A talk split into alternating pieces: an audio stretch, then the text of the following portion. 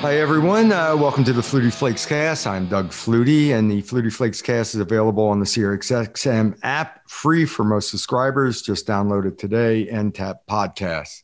Well, right off the top, let's give a shout out to Baylor for winning the national championship. And again, welcome back to the NCAA tournament after missing it last year. Uh, a lot of fun throughout. Semifinal Gonzaga's win at the buzzer was amazing congratulations to them on an undefeated season all the way to the end. But Baylor just was stifling. They were all over them defensively and uh, definitely earned it and deserved it and was the better team. Big news of the day uh, Sam Darnold trade to Carolina, which means, of course, that the Jets are, are going to draft Zach Wilson out of BYU. And I just, I shake my head. I, I, I covered Sam Darnold in college, saw all his athleticism, his skill uh, his ability to throw the ball from different arm angles and on the move, and really a playmaker. I loved watching him play. He had a, a turnover problem, even in college. You know, he he, like, he never gave up on a play, turn it loose. You would think that an NFL coach could get a hold of this kid and just turn him into a world beater and limit the mistakes. You, you can't restrict the way guys play. Guys play the way they're going to play. I, I was that way. I turned the ball over. I had a lot of bad turnovers, but as I played, I, I got a little better at it and, and knew when to take risks and when not to take risks. You're unloading Sam Darnold. You're going to draft Zach Wilson and you're going to make him the man. You're in New York. Here we go again. 11 quarterbacks in 15 years have been drafted by the Jets and they still don't have their guy. Why is the grass always greener? Why is the next guy always the answer. Every year we get around draft time, and there are five guys that are going to be franchise quarterbacks. We already got them going to the Hall of Fame. We got four Super Bowl championship rings for this guy and three for this guy, and these guys are going to be compete. It's like all of a sudden you get caught up in all the film you watch of these kids in college, and you think it's just going to translate, and they're all going to be great. They're not going to be great until they get coached. They're not going to be great until they learn how to run an NFL offense, how to deal with pass protections, how to read coverage and adjust protections to pick up blitzes and beat defenses with your arm. Now, there are tremendous athletes that come out every year. Every year, there's guys at the position that, you know, Patrick Mahomes being the prime example of a guy that athletically could compete right away and then become a great quarterback at the same time. Um, it's it doesn't happen or even Peyton Manning struggled in his rookie year so the way I see it now, the Jets can say again, "Oh, we have a rookie quarterback. It's growing pains. It's his first year." It, it just you've got to go. Why not just hang on to if you're going to draft a Zach Wilson? Why not hang on to Sam Darnold? Hang on to a guy that's got some experience, already been through some growing pains, is getting better and improving, and then at some point maybe there is a transition, and then you can still trade him and, and get something for. I I don't get it. I don't get why everybody gets so caught up in the draft every year and thinking that the next guy is always the answer. And, you know, you can justify it in your head. We all do it. You know, it's like all of a sudden you see a, a big, beautiful house down the street that you want to buy and you want to sell your house and get out. You'll find an excuse and a reason to do it. it it's, it's moving on. Now, all that being said, I think the real winner in this is going to be Sam Darnold. I'm not a big advocate of, of switch. I did it my whole career. I had to bounce from team to team. You got to learn a new offense, get comfortable with new people. But when you're coming out of what was a negative situation, when you're coming out of a situation where uh, it felt like I'm sure uh, the world was on his back. And this just kind of releases all that tension. It's a whole fresh start. He's going to have to learn a new offense. He's got a new offense coordinator, uh, Joe Brady, coming over from LSU, a guy that worked with Joe Burrow. Uh, and Joe, through his college career, did not turn the ball over. So maybe it would be a fresh start for him. But more than anything, I think what it does, like I talked about with Tom Brady going to Tampa, it rejuvenates your enthusiasm. It gets you excited about a new situation. It gets you just that whole fresh start thing of uh, going in, taking control. Uh, Sam's learned from his last few years how to be a leader, how to take control of an offense. I know that you struggled in New York, but but it, it to me it looks like a good situation for him to move on and all of a sudden have success. And I think he will. I think he's got all the talent in the world. I. I, I remember watching the film of him, you know, getting ready to the USC Notre Dame game and uh, he could make every throw. He did athletic things. He could move around. And his one issue, and in that game against Notre Dame, he did turn the ball over. So maybe maybe Joe Brady gets a hold of him and reels that in a little bit, which is also a dangerous thing. I talked to Brett Favre about it a few weeks back. You know, you can't handcuff a kid either. You can't start pulling back. You are who you are. And and if you stop taking risks, you stop making plays. I, I did that at times in my career because I had coaches that that would get on me about turning the ball over, and you try to uh, protect the football, and all of a sudden you stop making big plays. So there's a fine line there, but I think it's really an exciting situation for Sam Darnold to move on. I don't understand the Jets. I don't understand 11 quarterbacks in 15 years and still not having the guy and why they think that I, I know it's a number two pick. I know it's up there. You know, there's no such thing as a sure thing. That's the one problem. You know, like I said, you know, Peyton Manning came in and struggled his first year if there was such thing as a sure thing, I, I, look at Trevor Lawrence that way because I've seen him since his freshman year and the things that he's done uh, amazed me as a freshman and on. So maybe maybe there is another sure thing in Zach Wilson. However, you know you're talking about a guy that played at BYU, has not played against the elite competition his his whole career there. You're not playing in the SEC, so you, there's still some variables involved there. But athletically, arm strength, everything else looks great. But obviously, and I keep going back to 11 quarterbacks in 15 years. Obviously, there's a lot more issues than just a quarterback in New York and with the Jets. And also, you know, along those lines, you're picking up draft choices and maybe, maybe you're starting to field the team around it. I've always said this about football. In basketball, you can get your 30 or 40 points and be on a losing team. In baseball, you can hit 340 home runs and be on a losing team. In football, you can't get your numbers and do your thing without an entire team around you. So hopefully the Jets get it straight and it works out for them. I think uh, the real winner in this is going to be Sam Darnold going down to Carolina. And I wish him all the best because I got to know he and his family and um, really would like to see things work out for Sam down in Carolina. Well, coming up, my guest this week is Tim Tebow, and just an all around great guy, someone that everybody seems to uh, really appreciate. And I had an opportunity to play in, in, Tim's golf tournament. Former NFL quarterback, Heisman Trophy winner, pro baseball player, and you know I got the one preseason game to watch him swing the bat, and Tim really looked comfortable. I thought it might really happen for him there, but getting a late jump on baseball. Uh, you know, it didn't go all quite as far as he would have hoped, but uh, he looked really comfortable swinging the bat, and obviously playing the field was no problem for him. Remember, you can get the Flutie Flakes cast on the Sirius XM app or wherever you get your podcast. Make sure to rate and review.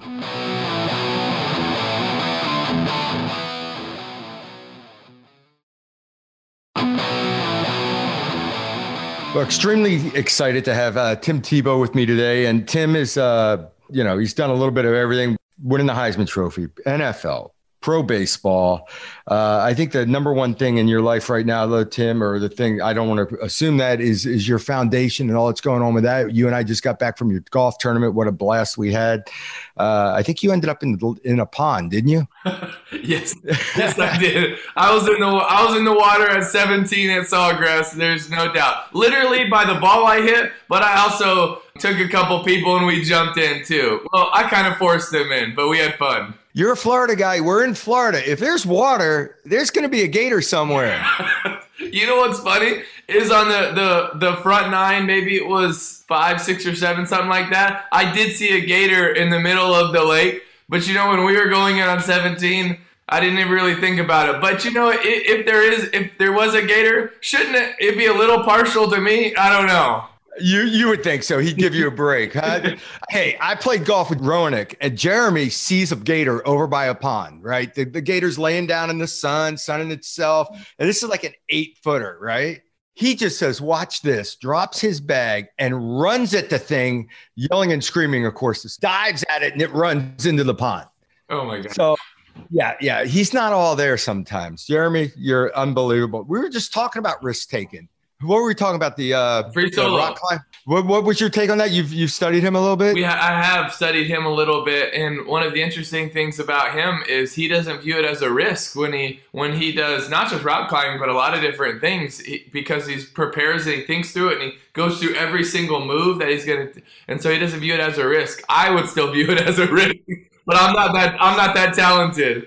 She's, you know, I look at that. That's like he's climbing, he's, he's scaling rocks and scaling mountains with no equipment at all. The variable there and the way that may end someday just scares. I mean, I'll go take my chances out in the ocean with the sharks, and you can dive in the lakes with the gators and we'll all, we'll all get by just fine. I have heard that you're you're a pretty good surfer, though. I, I don't know about pretty good. I I'm very comfortable in the water, and I surf a lot and have a blast. And it's at my age, I'm 58 or 106, whatever you want to say. Um, it's a way to stay in shape without killing myself and beating up my knees and all that. And, and I can go work out all day without being sore after. Dude, so, Doug, what do you what do you not do well, man? Like what do you not do well? Everything that you've ever done, it's so it's so good. Even when you're underrated, you still ball out. And I was talking with the group that you played in in the golf tournament, and they said when you went to the football throw. And for those that don't know, we have on one of the stations we have three different targets, and the farthest target is probably like 25, 30 yards away, maybe something like that. And they said not only did you hit the bullseye. You hit the inside of the bullseye every single time. And they're like, it was unbelievable. Every time he threw it. He didn't just hit the bullseye, he hit the inside red of the bullseye. And I was like, of course he did. Why wouldn't he? Every time. the arm still works. The knees are shot. Um, actually, the one thing I don't do well that I'm trying to do well is hockey, goaltending. I've been playing. A, a, buddy of mine is a former minor leaguer. He lives across the street. He's about my age, and he plays in this adult league. And he got talked me into it. So I've got full goalie equipment sitting in the garage. We play twice a week, and that's my new quest. I'm at the lowest level right now. I'm playing in the the scrub league, and I do okay in the scrub league. I'm trying to work my way up. I actually filled in for the medium league once and had an okay game have some pucks fired at you. I got one, like, you know, you have the, I, I'm going to pay for it someday. You have the little shield that dangles under your uh, mask just to cover your neck. But when I look down, that pops up and it gives me a blind spot by my feet. So I just took that thing off. I took one in the neck a couple of weeks ago. So maybe I'll put that thing back on. Actually, speaking of hockey, I went to my first um, hockey game this year. This is the Jacksonville Icemen. Um, I'm a part investor of the team now and they actually were supportive of the foundation. So the whole team wore jerseys, and uh, they had different things on the back, like "driven," and then for all the those that are being trafficked, they had "worth it." 40 million. It was cool. So anytime you want to come hockey, let's go. Let's go. We're gonna go do the hockey thing. I'm gonna get you on skates. We'll put roller. I don't know. I've never been on skates in my life. So yeah, you got your we'll work cut out for you with me. We'll get the double blade runners for you. It'll be blessed. Tell us a little about the foundation and, and what, what you do with the foundation and what it does. Um, so really our mission statement is to bring faith, hope, and love to those needing a brighter day in their darkest hour of need. And we do that in every way possible. We do that and really to sum it up is we fight for people that can't fight for themselves. So if that's orphans, we, we have orphanages in a bunch of different countries. If that's special needs, we have Night to Shine, a worldwide prom for people with special needs. But we also have uh, different campuses and clinics around the world that support families and people with special needs. Um, that is really near and dear to my heart. Um, it's also rescuing um, girls and sometimes boys who are, who are being trafficked against their will. And then it's not just rescuing, it's also restoration, long term restoration, um, as long as it takes to, to give them love. And we have safe homes and um, quite a few different countries ar- around the world. And so, really, for us, Doug, it's to, and you know this, and you've been a part of it. I want to thank you for it, but it's to be able to, um, if you're getting, if you've been thrown away, if you've been looked past, if you've been abused, if you've been abandoned, if you've been beaten, then you know what? We, we want to fight for you, and we want to fight with you because we believe every life matters, every life has worth, every life has value.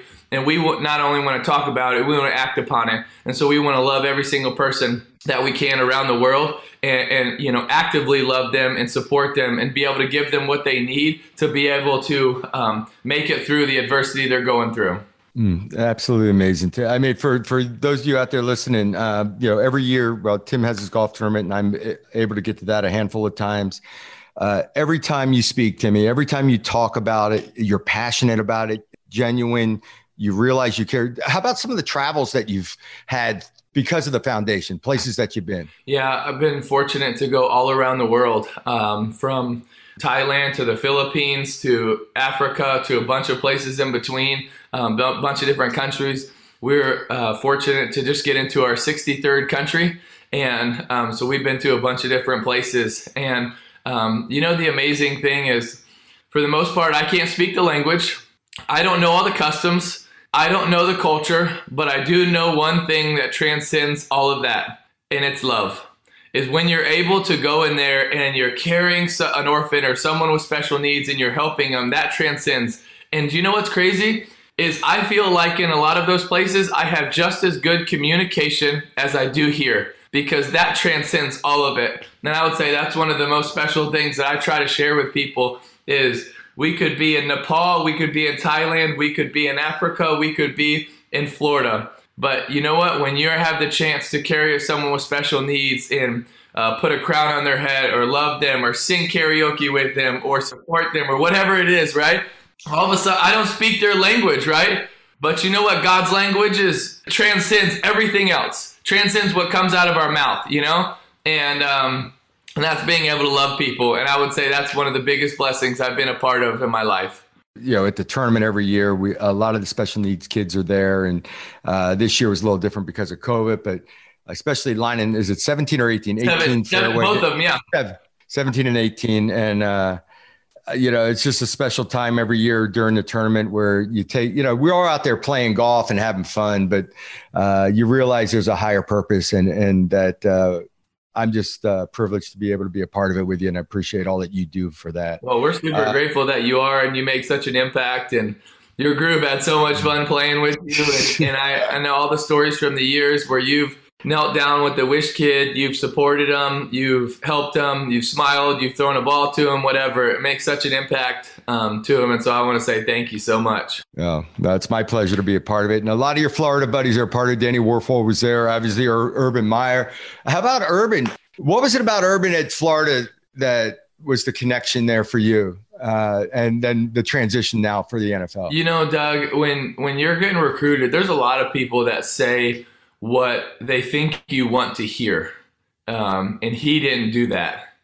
And I like that about him. He said things he believed. Um, there would be a lot of people that would say, hey, if you come here, we think you'll um, be a great player and we think that you could have a chance at winning a championship and possibly a Heisman. But when Urban would look at you, he would say, You come here and you play for me. And I believe if we follow this plan to win, we're going to win championships. And you might even win a Heisman. And, and why I believed it is because he believed it. It wasn't lip service. It was actually something that would come from his heart, you know, and that's one of the things that I think translates for Urban and why I think he'll do good at the next level is yeah, it's not as much of rah rah. It's guys that it's a business, but they still need a leader of men, right? And I believe Urban could lead men. And I think what he does is he'll instill a, a, a culture of character, of hard work, of supporting one another. But then it's also that last little bit of belief of, hey, we're not going to show up hoping we're going to win. We're following the plan to win, and it's different. And you know what? Hope's not a strategy in football, okay?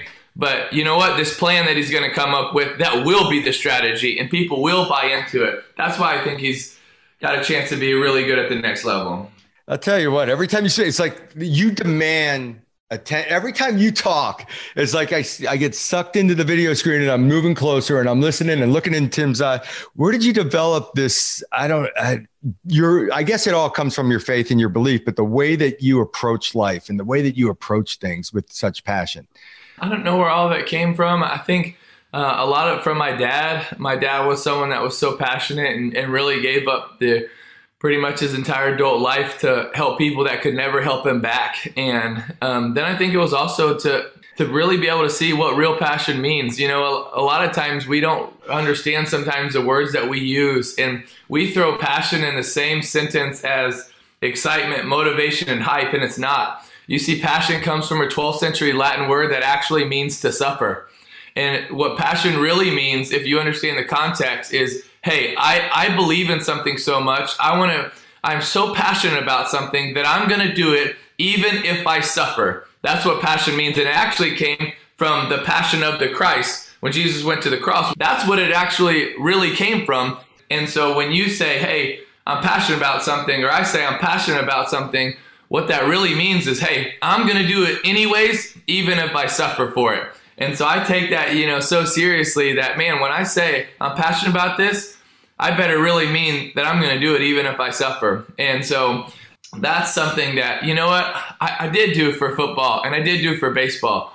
But man, I hope so much more than that. I hope I do it for this foundation, for people, for my faith, and for those hurting around the world. That's what I want to be passionate about. And you've written books, uh, Shaken, This is the Day. What's your newest book? Um, it's actually a children's book called Bronco and Friends: A Party to Remember. It's been so cool. I loved it. I've been so passionate about it, and so thankful for all the stories we've already um, heard from it. And and really, what it is, Doug, is that this is a book um, about all of these animals that have been in, invited to this grand party at the end, and um, but you have to bring your puzzle piece, and everybody has a puzzle piece. They just have to find it. And so it's this group of animals that have strengths and weaknesses, abilities and disabilities, and they all work together to find their puzzle pieces. Um, because we all have a puzzle piece in God's grand puzzle, and we all have a piece to play. We all have a part to play. And the main character, Bronco, who is my dog that passed away last year, um, he finds his puzzle piece by helping everybody else find theirs. And I really believe that's one of the big purposes in life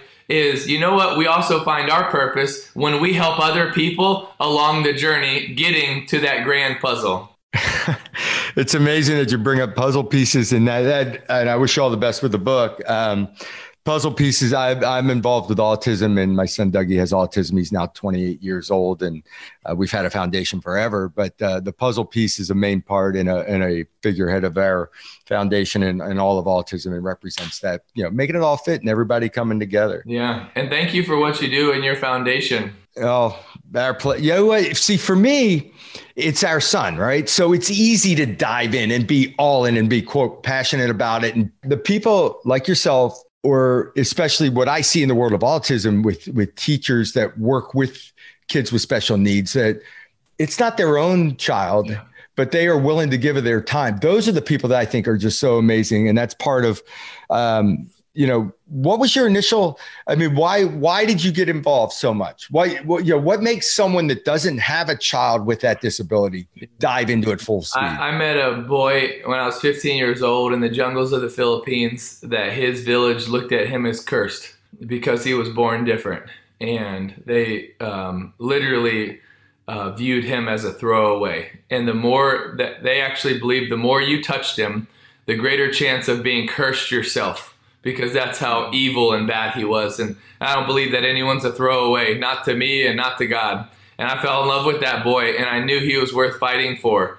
And um, and so that's really what was the the first catalyst in my life of of fighting for those that have been told they're different and that different is bad. You think I, I believe different is special. I believe God created all of us in love, by love, and for love, and it's a great plan for all of us. Yes, some might be different, but that's okay. Different can be special. Different can be a great thing, not a bad thing. And so, you know what? That broke my heart, and it broke it to where I knew that day I wanted to be as good as I could at at sports, but sports didn't matter quite as much after um, meeting this young man and falling in love with him and knowing this is I'm I'm supposed to fight for people like this.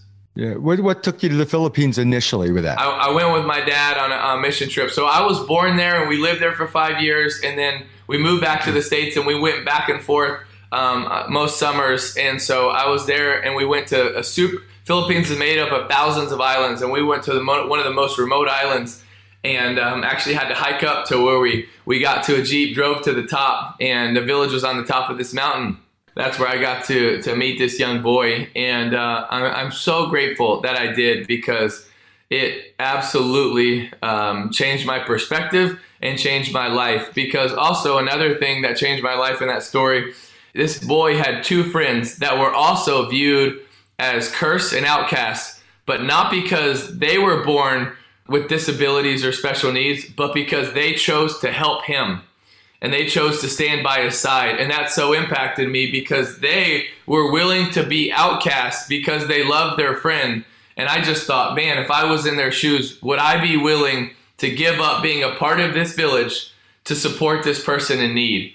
And um, and I, am also so grateful for seeing that visual that the only way he ate is because they would go get him food. The only way he would and I just thought, man, this is that's what love looks like, right? That's what it's supposed to look like. Is no matter what other people say, they did it anyways, and that also totally wrecked me just it's story after story and you know i've heard you talk before and i've gone to some of the events and here's it's just every time it's it's absolutely amazing Uh, continue the great work. What's what's next on the plate for Tim Tebow? Man, um, I really think it's uh, what we're trying to do here at TTF. We just, you know, got into our 63rd country, and our goal is to try to get to everyone, uh, every country around the world one day. That's our prayer. That's our hope, and it's something we're grateful you've helped us with. And um, you know, it's really the number one thing that's burning on my heart right now. Who uh, who knows what else is in store? You know, I don't know. I, I have no idea. I love going after a bunch of things, but nothing more than you know, being able to tell people that they're loved and valuable.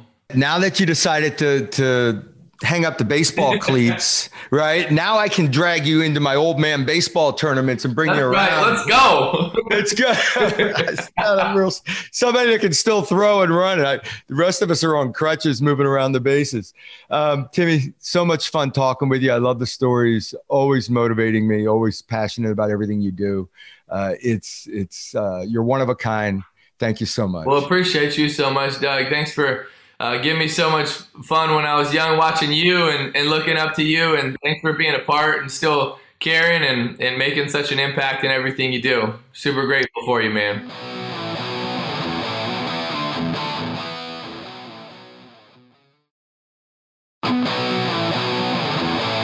That was a lot of fun talking with Tim again. Uh, we had a blast out on the golf course. I still can't believe that Tim Tebow being a Gator himself, being a Florida boy himself, goes tackling somebody and diving in the ponds around the Florida golf courses because the Gators are live and well. They're floating around. We saw a few that day anyway. Anyway, a lot of fun being at the tournament. It was a blast. Uh, well, let's move on, Tom, to some Twitter questions and see what's going on out there. Well, before a Twitter question, now you mentioned Tebow wrestling a gator or jumping in with a gator. What was the closest encounter? I guess a shark for you the kind of most dangerous encounter you almost had? Most dangerous encounter I ever had. I'm guessing I've seen my share of gators. I've been on the river and in the canals and all that, but it's always been safe distances or I'm on a jet ski and I can pull away, no big deal. So it's got to be shark oriented. Um, I had about a seven foot tiger shark swim right under my board and go out the backside. I had, let's see, I was ready. I was on a stand up paddleboard and surfing a wave in and taking it. And it was right in the area in which I usually jump off the board. Usually just jump off the board right there and then walk it in the last 15 feet or so. And there were two fins, two separate sharks. One was about six foot and one was just a little bit smaller. And I just stayed on my board. I took that wave all the way onto the shoreline and rode it right onto the shore, ran off on the sand. I don't know that those were dangerous situations. I was never in a position where I was going to be attacked, but um, they were definitely right there, and there was the opportunity to step off the board right right into the two sharks. So you don't know what the that's the thing with sharks. You don't know when the, the most dangerous situation occurred because there might have been two or three in your area and you never saw them. It's the one you don't see that is the scariest. Yes, and I will never get near a shark, so we can move on from that.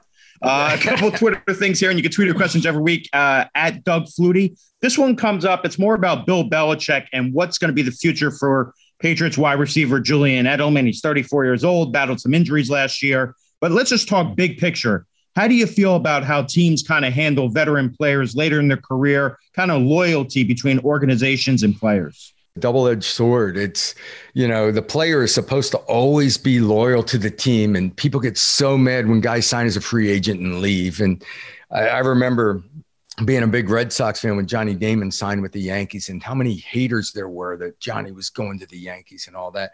And you got to take care of yourself. You really do. And on the on the flip side of it, management is going to protect the franchise. All that being said, I'm I'm more of a loyalty. I'm a guy that I would have loved to have my career with one team. And I believe that if a guy has done, you know, blood, sweat, and tears and poured his heart out for your franchise, you give him the benefit of the doubt at the end of the career to give him that one more year, give him that opportunity.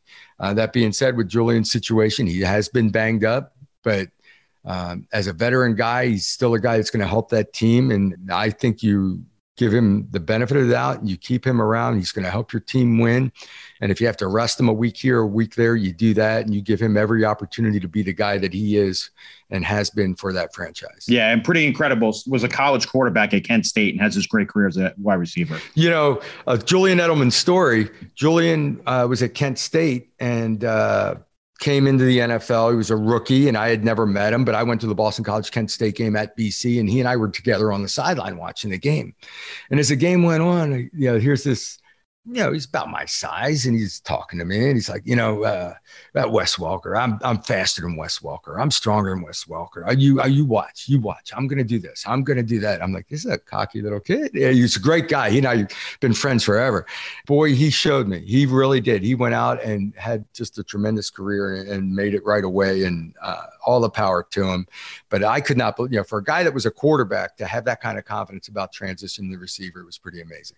Yeah, absolutely. No doubt about it. Uh, and one other one here, and I think this is kind of something that we've all thought about. How has the pandemic impacted football? Pretty crazy. Kind of what were your thoughts on how, you know, both kind of college and NFL handled the pandemic?